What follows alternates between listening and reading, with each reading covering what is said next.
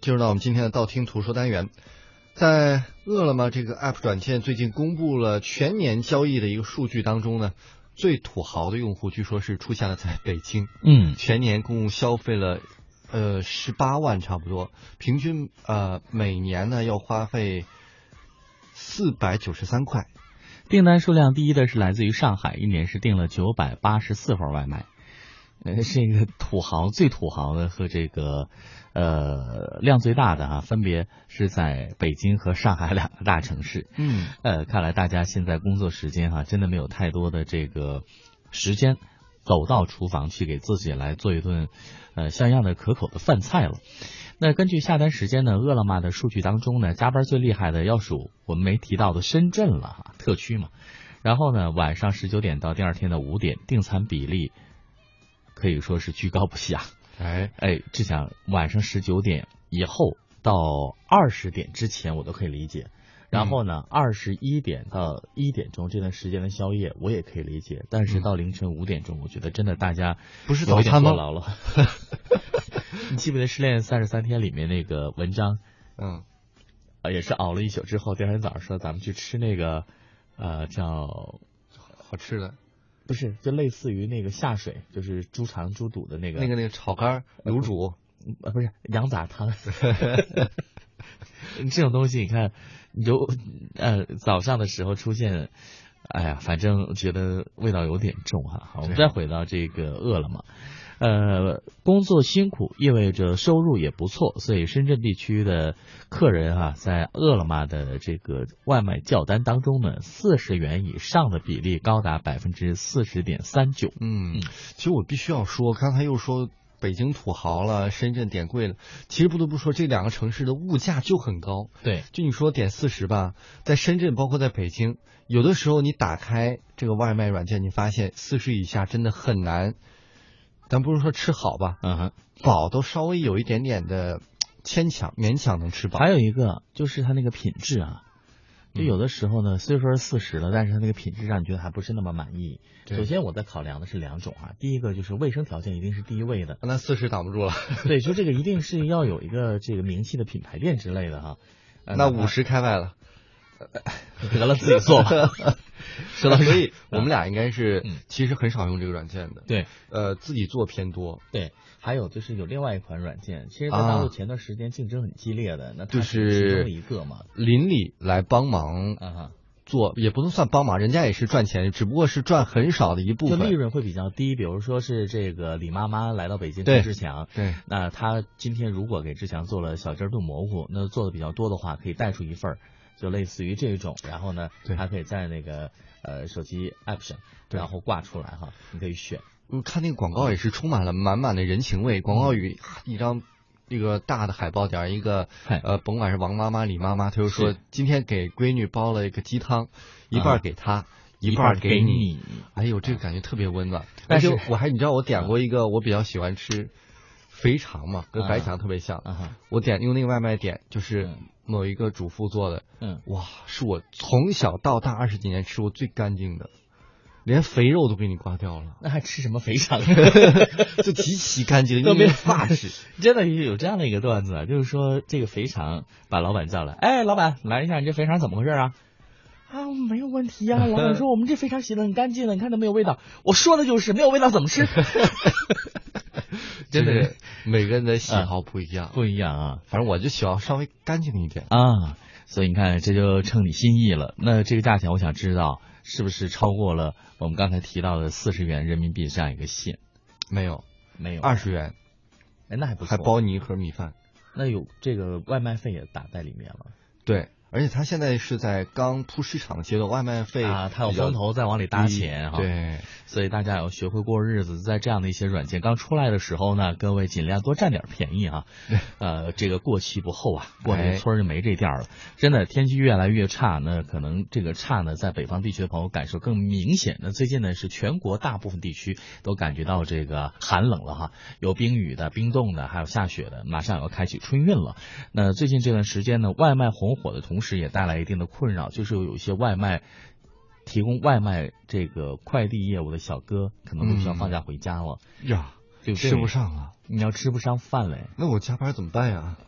活该。 就是就是有所谓的啊大城市的烦恼，真的是有的时候人一走，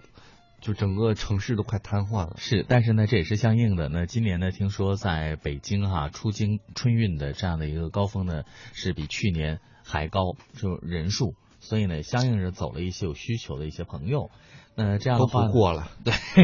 那这样的话呢，各位啊，也要做好自己去在厨房料理一些膳食的准备。不知道台湾目前什么状况，反正目前在大陆是这样的，大家依赖快递的这样的一个生活方式，真的是越来越紧密了，方方面面的快递。比如说你买个鸡蛋，买个菜，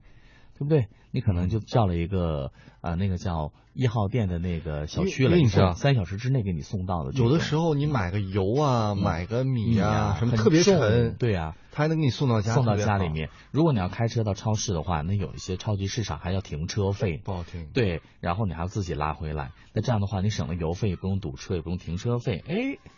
我用电商，甚至有的比一些商超还要便宜。所以这面临另外一个问题，就是目前实体经济嗯，真的，的是未来要有一个什么样的走向，也是国家在今年重点再来规划的，要做的一件事情，把实体经济做起来。我突然想，这是一个冲突。那么外卖市场做得这嗯么红火，真的堂食的，可能也要想想我怎么能吸引人家来到我们这儿来再消费。所以就脱离我们刚才说的这个饿了么这件事情，我们再来说关于堂食的事情。呃，在未来实体经济来看的话，其实我特别看好这些体验类的，就例如咖啡馆、理发店、餐馆，哎，但是你知道咖啡馆现在数据显示嗯不好做呀，对，这都生意不挣钱嘛。所以它未来一定要有个革新的，就是它的形式上可能还是这个形式，但是它的经营方向和理念肯定要有一些微调的。你不可能买一杯三十块人民币的咖啡，你坐坐一下午。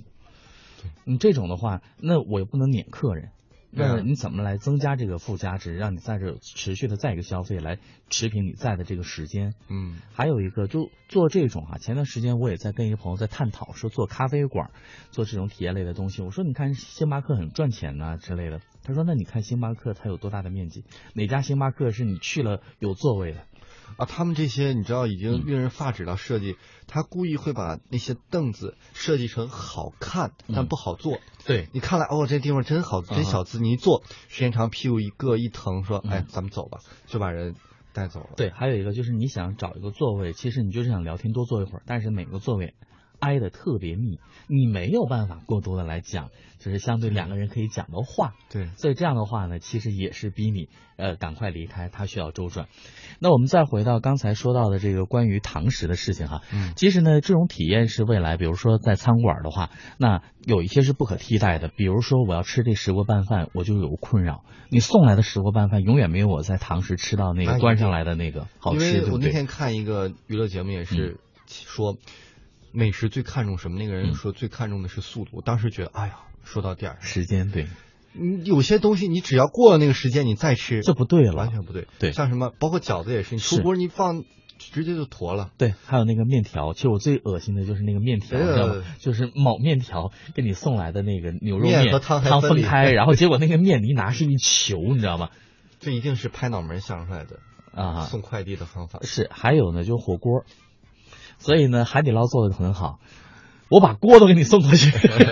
你可以在家实时是啊，对不对？呃，这些呢，你看他就想到了。其实呢，作为一个呃有心的商家哈、让顾客有一个最佳的体验，其实在整个的收入和支出上是要做一些牺牲的。比如说这个石锅拌饭，你如果是把这个石锅盛过来的话，那可能你要有一个风险，就是呃，志强如果看好这个石锅不给我了怎么办？那如果你要再收押金的话，那你又存在一个押金，那有一些人就觉得嫌麻烦，要付一次，然后再退一次。对，那对一不对定会影响到这个订单量的。嗯，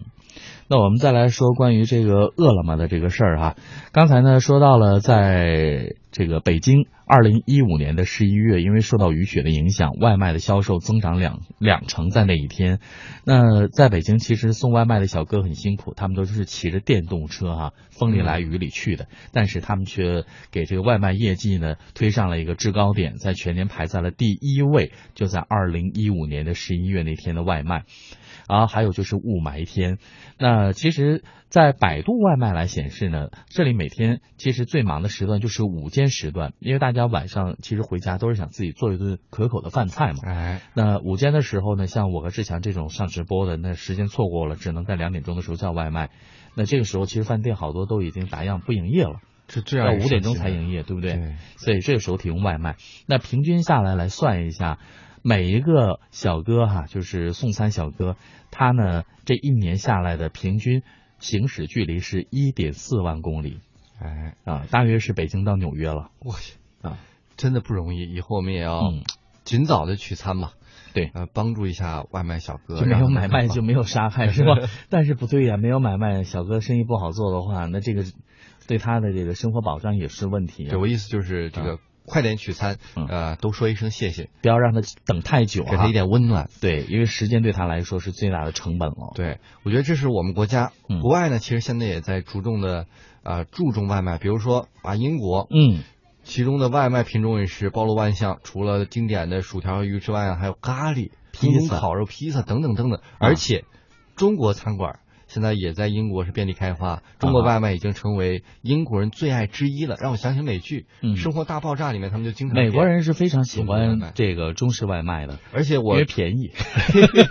又可以吃的很饱啊。而且我 还惊讶，他们竟然真的有一部分人真的会使筷子。嗯，对，还有他们点的都是那些带有呃淋上汤汁类的菜啊。我跟你讲啊，宫保鸡丁、啊、鱼香肉丝，这时候都他们会点的，然后而且宫保鸡丁，还有一 个就是就这啊我们国内的不会点的什么左宗棠鸡，他们就是还有溜肉段儿，你知道，它溜肉段儿就是。就什么东西，就是只要有一种料汁，然后你把各种鱼啊、肉啊、切成段儿炸完之后，撒上那种料汁，完了就变成了那那我样觉的一得道可菜。能他们习惯吃那种什么东西蘸番茄酱那种感觉，一定要有汁儿蘸着。对，一定要支蘸的支料的 来蘸。然后呢，青菜也是比较单一的。其实，在美国的一些快餐店哈，你看到中式快餐，嗯青菜类的东西特别少，几乎全是肉。还真是。对所以呢，在我们刚才说到吃快餐的时候啊，也要额外的再提示朋友一句哈、如果可以的话，自己下厨房吧，因为这个快餐呢会让你偏食的，时间长了对身体是有一点点影响的。哎，嗯，同时呢，我们还看到德国确实是对科技很有要求，对美食人就没有要求。嗯，一般来讲呢，都会在家吃的会比较多，向德国人学习吧。啊，大肘子是吧？ 烤大肘子，这是我最爱对的啊一道德国菜。好了，各位，今天的《乐游神州》到这儿接近尾声了，感谢您一个小时的收听陪伴，我们明天接着聊了，拜拜。拜拜。